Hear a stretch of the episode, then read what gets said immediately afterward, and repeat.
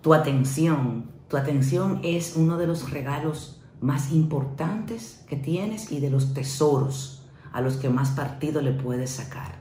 Donde pones el ojo, pones la bala. Como dicen, el león que alimentas es el león que crece. El lado de ti que alimentas es el lado que crece. Las personas estresadas normalmente eh, se estresan, se sobreestresan porque sobrepiensan las cosas. Le dedican demasiado atención, atención a ángulos negativos de las situaciones. Y no, no se trata de negar cuando hay una situación que hay que diligentemente resolver. Se trata de darle el enfoque de mirar la situación desde un ángulo que me permita resolverla, no desde el ángulo de la impotencia. La mente de manera natural se va a pensamientos catastróficos. Ese es el, sistema simpático del cuerpo que siempre está alerta, es algo que hay en el cerebro, que siempre está alerta a los peligros que te puedan eh, eh, afectar, ¿no? Entonces, él, busca trabajo, él busca trabajo, entonces te mantiene alerta y por lo general las personas, mm, nosotros, tú o personas que tú conoces, vemos las situaciones desde eh, ángulos catastróficos. Cuando la situación es catastrófica en mi mente o esto no tiene solución, o sea, e, esto es mucha forma de, de verlo, vamos para allá ahora. Cuando te pones en esa posición de ver el ángulo negativo de la situación, te pones en una situación de, estar impotente, de no poder hacer nada. ¿Qué tú quieres que yo haga con esta situación tan grave que hay a nivel mundial? Y ahora mismo es momento, ahora que va a haber un cambio en todos, en la sociedad, de enfocar la atención a los ángulos favorables que puede tener, que puede tener esta situación. Así los ángulos que no son favorables, que definitivamente son problemas. Ay, Dios mío, ahora mira esto, la mascarilla.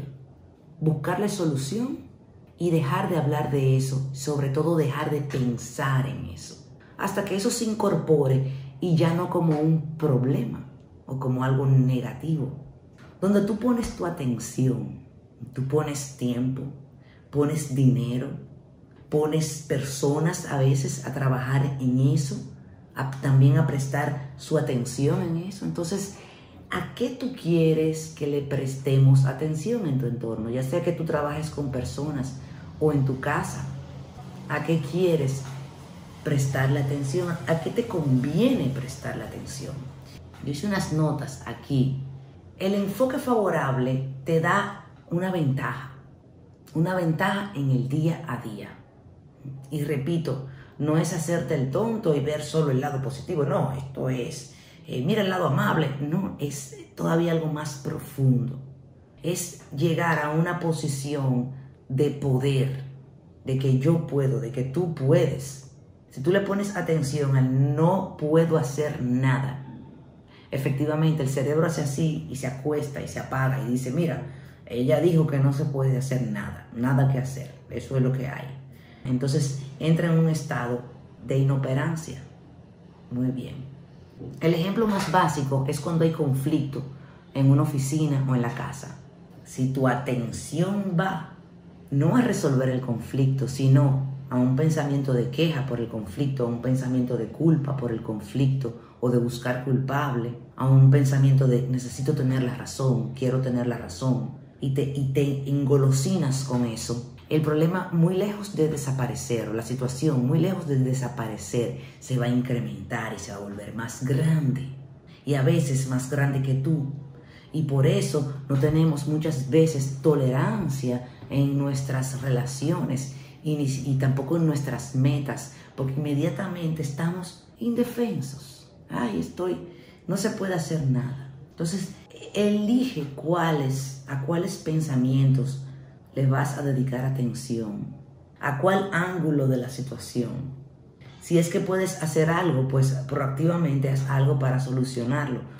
No te quedes en el pensamiento catastrófico para perpetuar el problema.